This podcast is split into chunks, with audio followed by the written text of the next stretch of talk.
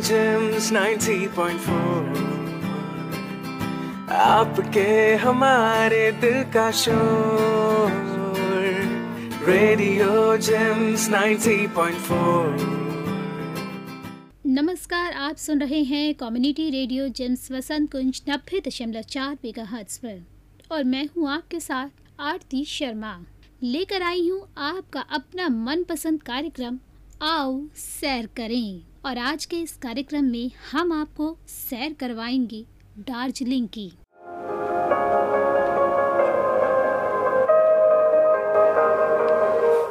तो जैसे कि भारतीय फ़िल्मों में तो आपने दार्जिलिंग को कई बार देखा होगा। और यहाँ तक कि हॉलीवुड की भी एक फ़िल्म में विश्व प्रसिद्ध दार्जिलिंग हिमालयन रेलवे को दिखाया गया है, जो कि एक छोटी रेलवे सेवा पर्वतों से होकर गुजरती है। इस सफ़र में आप विहंगम प्रकृति दृश्यों का लुत्फ उठा सकते हैं। दार्जिलिंग पश्चिम बंगाल में स्थित एक हिल स्टेशन है और आप यहाँ बर्फ़ से ढकी चोटियाँ देख सकते हैं। देखा जाए तो लघु हिमालय, यानी कि महाभारत पर्वत श्रृंखला में बसा दार्जिलिंग वास्तव में स्वर्ग है। दार्जिलिंग शहर ब्रिटिश शासनकाल से ही पर्यटन स्थल के रूप में जाना जाता रहा है। साथ ही यहाँ के विशाल चाय बागान और गुणवत्ता चाय की लोकप्रियता तो पूरे विश्व में मशहूर है। वास्तव में दार्जिलिंग से विभिन्न प्रकार की चाय और विभिन्न गुणवत्ता वाले चाय का बड़े पैमाने पर निर्यात किया जाता है। दार्जिलिंग एक बहुत ही पॉपुलर हिल स्टेशन है। ये हिमालयन रेंज में लोकेटेड है। यहाँ से कंचनजंगा बहुत ही खूबसूरत लगता है। दुनिया की तीसरी सबसे बड़ी हिमालय की ये चोटी है। दार्जिलिंग अपनी प्रकृति, सुंदरता, बर्फ़ से ढकी हिमालय और चाय के बागानों के लिए मशहूर है। यहाँ हर साल विदेशों से लाखों टूरिस्ट आते हैं। दार्जिलिंग गर्मियों के मौसम में जाने का सबसे बेस्ट समय होता है। दार्जिलिंग की खूबसूरती बहुत ही मनमोहक है। यहाँ बहुत सारे टूरिस्ट प्लेस हैं। लेकिन कुछ ऐसी जगहें हैं जहाँ लोग अक्सर घूमना पसंद करते हैं। अगर आप दार्जिलिंग का ट्रिप प्लान करें तो इन जगहों को मत भूलना। तो चलिए जानते हैं, आखिर दार्जिलिंग में घूमने वाली जगह वो कौन सी है जिनके बिना आपका टूर अधूरा है? तो सबसे पहले है बतासिया लूप बतासिया लूप पहुँचते ही ऐसा महसूस होने लगता है कि हकीकत में ही आप स्वर्ग में हैं। क्योंकि बादल आपसे नीचे होते हैं और आप उन बादलों से ऊपर। पर्वत के शिखर पर ज़रा सोचिए, उस दृश्य का नज़ारा कितना शानदार होता होगा। बतासिया लूप दार्जिलिंग में घूमने की जगह में सबसे प्रसिद्ध स्थानों में से एक है, क्योंकि वहाँ से बादलों का दृश्य काफ़ी शानदार होता है। बतासिया लूप काफ़ी बड़ा टूरिस्ट स्पॉट है, यहाँ से पूरे दार्जिलिंग का नज़ारा दिखाई पड़ता है। और इसे और भी खूबसूरत बनाती है वहाँ से चलने वाली टॉय ट्रेन। इसकी खास बात यह है कि पूरे बतासिया लूप को चक्कर लगाकर गुजरती है। इसके साथ ही ये स्थान भारत की सबसे ऊँची रेलवे लाइन में से एक है। और अगर आप फोटोग्राफी के शौकीन हैं तो वहाँ के जो स्थानीय लोग हैं, उनके कपड़ों को पहनकर आप वहाँ पर फ़ोटो ले सकते हैं। बरबतिया रॉक गार्डन। दार्जिलिंग शहर से रॉक गार्डन तक पहुँचने का, जो पाँच किलोमीटर का घुमावदार रास्ता है वह ऊँचे ऊँचे विशाल काय पर्वतों और जंगलों के बीच से होकर गुजरता और चारों ओर प्रकृति की हसीन वादियाँ आने रॉक गार्डन वाले पर्यटकों का मन मोह लेती है। रॉक गार्डन पहुँचने के बाद आप कई सारे खूबसूरत झरनों की, जो कि हरे भरे गार्डन के चारों तरफ़ कल कल करती पानी की जलधारा जो मन को सुकून पहुंचाती है। दार्जिलिंग में अगर आप एक परफेक्ट प्लेस घूमने के लिए ढूंढ रहे हैं तो इससे बेहतर शायद ही ऐसी कोई जगह मिल पाएगी। अगली जो जगह है जहाँ पर आप दार्जिलिंग जाकर घूम सकते हैं, वो है टाइगर हिल दार्जिलिंग। दार्जिलिंग में टाइगर हिल प्रसिद्ध है। अपने सनराइज के लिए, क्योंकि टाइगर हिल से कंचनजंगा की पहाड़ियों से उगते सूरज की रंग बिरंगी किरणें दिखाई देती हैं, जिसे देखने के लिए प्रतिदिन हज़ारों संख्या में टूरिस्ट पहुँचते हैं। ये स्थान दार्जिलिंग में घूमने लायक जगह में से एक है। लेकिन अगर आप सनराइज देखना चाहते हैं तो उसके लिए आपको रात के तीन से चार बजे ही अपने होटल से निकलना पड़ेगा। क्योंकि इसकी दूरी दार्जिलिंग से करीब 10 किलोमीटर पड़ जाती है। Happy valley. हैप्पी वैली एक चाय की बागान है, जहाँ हज़ारों एकड़ में फैली चाय की खेती की जाती है, और ये स्थान टूरिस्टों को बेहद पसंद है, क्योंकि ये स्थान पूरी तरह से बादलों से ढका हुआ होता है। मानो ऐसा प्रतीत होता है कि आप बादलों को अपनी हथेलियों से छू रहे हो। चौरास्ता दार्जिलिंग में चौरास्ता एक बहुत ही पॉपुलर प्लेस है। यहाँ पर टूरिस्ट के साथ साथ स्थानीय पर्यटक भी काफ़ी ज़्यादा एंजॉय करते हैं। चाहे बूढ़ा व्यक्ति हो, फिर चाहे जवान या फिर बच्चे, हर आयु वर्ग के लोग चौरास्ता में मस्ती करते हुए आपको मिल जाएँगे। ये जगह इसलिए भी फ़ेमस है क्योंकि यहाँ से दार्जिलिंग की ऊँची घाटियाँ और शानदार व्यू पॉइंट्स देखने को मिल जाता है, जिसकी वजह से भारी संख्या में पर्यटक यहाँ पर मौजूद रहते हैं। जैसे कि आपको पता ही होगा कि दार्जिलिंग अपने टूरिस्ट प्लेस के अलावा चाय के बागानों के लिए भी प्रसिद्ध है। तो रास्ता में देशी चाय की चुस्की लेने के लिए दार्जिलिंग यात्रा पर जाने वाले पर्यटक इस स्थान पर एक बार ज़रूर जाते हैं। दार्जिलिंग में अगर हम बात करें चाय की तो यहाँ पर दस रुपये से लेकर पाँच सौ रुपये तक की चाय मिल जाती है, जिसका स्वाद आपको दार्जिलिंग में मिल जाएगा और आप चाहें तो इस चाय की पत्ती को खरीद कर अपने साथ भी ले जा सकते हैं। सिमाना व्यू पॉइंट। दार्जिलिंग के पास लेपचा जगत में सिमाना का वैल्यू व्यू पॉइंट जहाँ से नेपाल का दृश्य दिखाई देता है।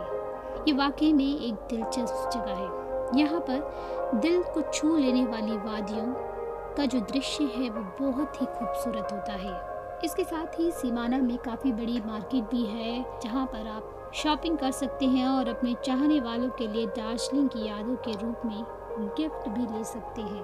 ऑरेंज वैली चाय बागान। रॉक गार्डन के रास्ते में ही दार्जिलिंग की प्रसिद्ध चाय की बागान देखने को मिल जाएगी, जहाँ पर लोकल चाय का टेस्ट लेना बिल्कुल भी मिस ना करें, क्योंकि यहाँ की चाय संतरे के रंग की तरह होती है और ये जो टेस्ट होता है, ये बिल्कुल अलग तरह का होता है, जो कि बहुत ही स्वादिष्ट होता है। इस चाय के बागान में दार्जिलिंग आने वाले टूरिस्ट फोटोग्राफी करवाने के लिए ज़रूर विज़िट करते हैं। ज़ोर पोखरी लेक दार्जिलिंग में ज़ोर पोखरी एक छोटी सी झील है, लेकिन इनकी सुंदरता आने वाले पर्यटकों को अपना दीवाना बना देती है। दार्जिलिंग हिल स्टेशन में फोटोग्राफी के लिए प्लेस सबसे बेस्ट है। दार्जिलिंग की यात्रा में अगर आप शिव मंदिर देखना चाहते हैं तो उसके लिए आप महाकाल धाम में जाइए, जहाँ पर कि आप कंचनजंगा के बर्फ़ से ढकी हुई चोटियाँ देख सकते हैं, जो कि काफ़ी शानदार होती हैं। Ropeway riding. अगर आप पूरे दार्जिलिंग शहर को अपनी आँखों में कैद करना चाहते हैं तो दार्जिलिंग का सबसे बेस्ट प्लेस है रोप वे राइड, जिसका टिकट लेकर आप पूरे शहर में भ्रमण कर सकते हैं। दार्जिलिंग आप घूमने जाते हैं तो टॉय ट्रेन में बैठना ना भूलें। दार्जिलिंग में न्यू जलपाईगुड़ी रेलवे स्टेशन से डायरेक्ट टॉय ट्रेन मिल जाती है।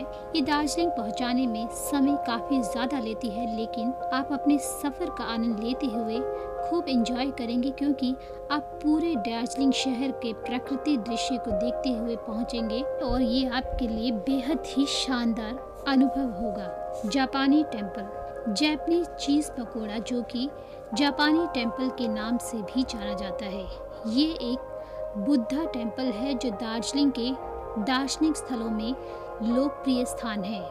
यहाँ से प्रकृति, सौंदर्य, वातावरण का मनोरम दृश्य दिखाई देता है, जो कि काफ़ी पीसफुल होता है। तीस्ता रेजेंट रिवर राफ्टिंग दार्जिलिंग शहर में घूमने के बाद वहाँ से उनचास किलोमीटर की दूरी पर स्वच्छ पानी की नदी तीस्ता, जहाँ रिवर राफ्टिंग कराई जाती है। इस एडवेंचर एक्टिविटी का आनंद लेने के लिए आप ज़रूर जाएँ। नहीं तो आपकी जो दार्जिलिंग की यात्रा है, वो अधूरी रह जाएगी। इस नदी की खास बात यह है कि इसका पानी काफ़ी ज़्यादा स्वच्छ होने के साथ बिल्कुल सफ़ेद है।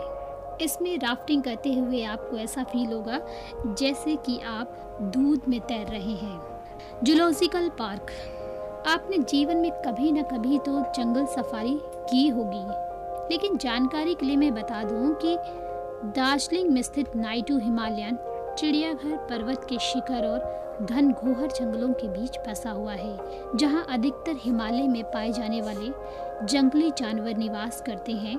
इस जूलॉजिकल पार्क में पाए जाने वाले जानवर हिमालयन थार, हिमालयन हिरन, हिमालयन गोराल भालू, मिशमी, ताकिन, जो भूटान का राष्ट्रीय पशु है, barking deer, snow leopard tiger, black panther आदि जानवर आपको यहाँ देखने को मिल जाएँगे और ये सभी जानवर इस जंगल को और भी खास बनाते हैं। खूब मोनेस्ट्री बौद्ध मठ है। इसकी नकाशी और बेहतरीन आर्किटेक्चर और आसपास के सुंदर वातावरण काफ़ी शानदार है।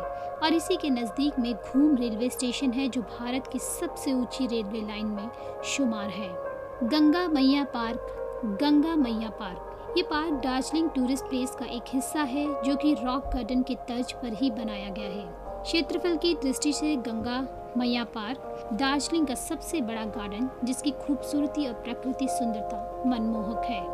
दार्जिलिंग का मॉल रोड। दार्जिलिंग के सभी टूरिस्ट, प्लस को घूमने के बाद आप दार्जिलिंग के मॉल रोड में घूम सकते हैं, वहाँ की चीज़ों को एक्सप्लोर कर सकते हैं, वहाँ की लोकल चीज़ों को आप वहाँ दे सकते हैं, लोकल जो खाना है, उसका आप आनंद उठा सकते हैं।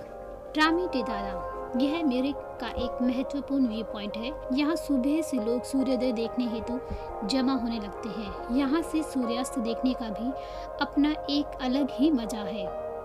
रामीटेदारा से आप पहाड़ी एवं मैदानी क्षेत्रों के हसीन और दिलकश नज़ारों का आनंद ले सकते हैं।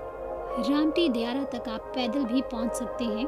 हालाँकि झील के पास से यहाँ तक पहुँचने के लिए वाहन की भी व्यवस्था है। आज भले ही दार्जिलिंग एक शांत और खूबसूरत शहर है, पर इसका इतिहास काफ़ी उतराव चढ़ाव वाला रहा है।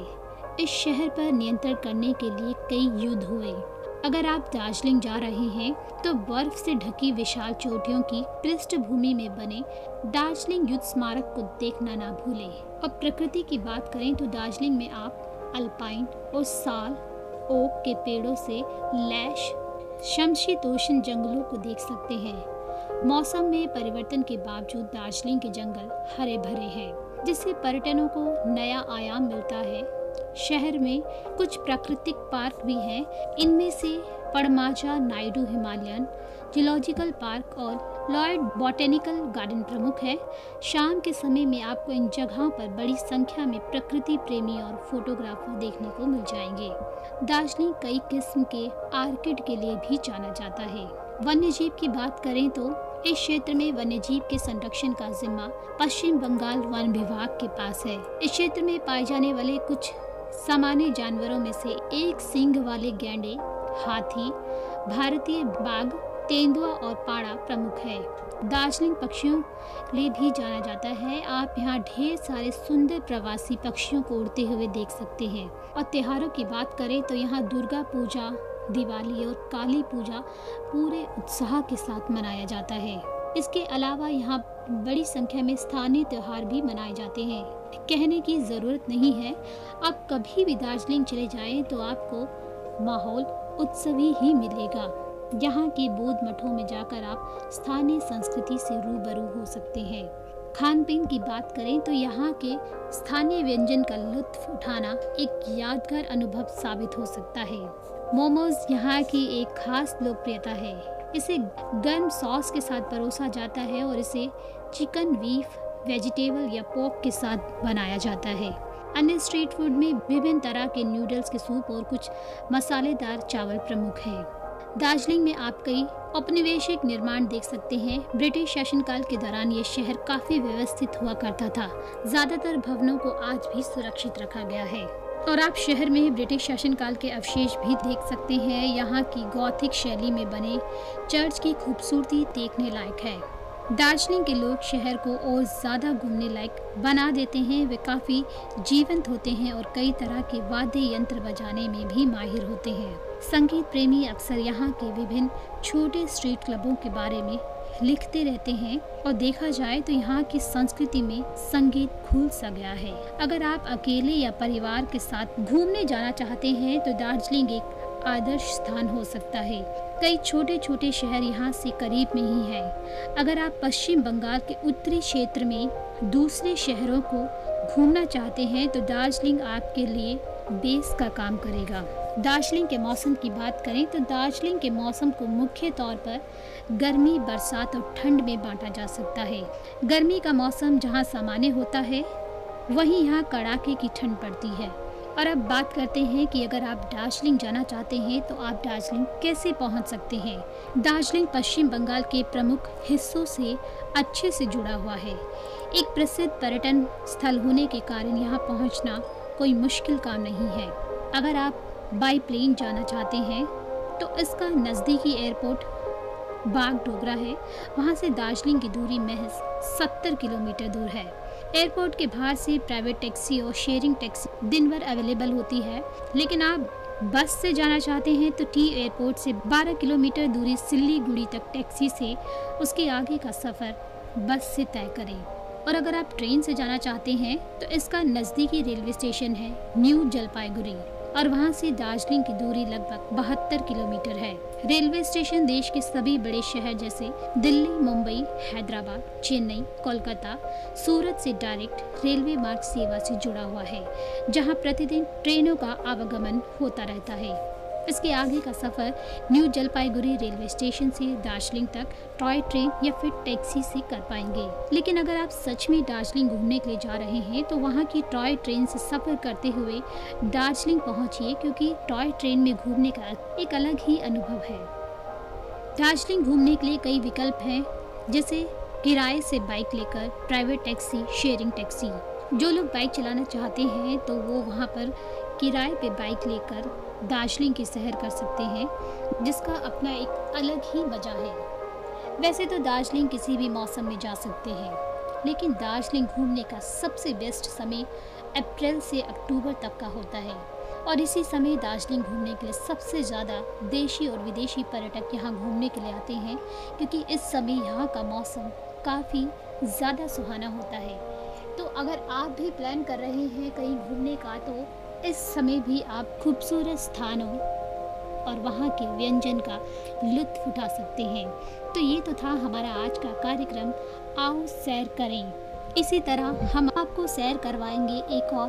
तब तक के लिए आप सुनते रहिए community radio James Vasant Kunj नब्बे दशमलव चार मेगा हर्ट्स पर।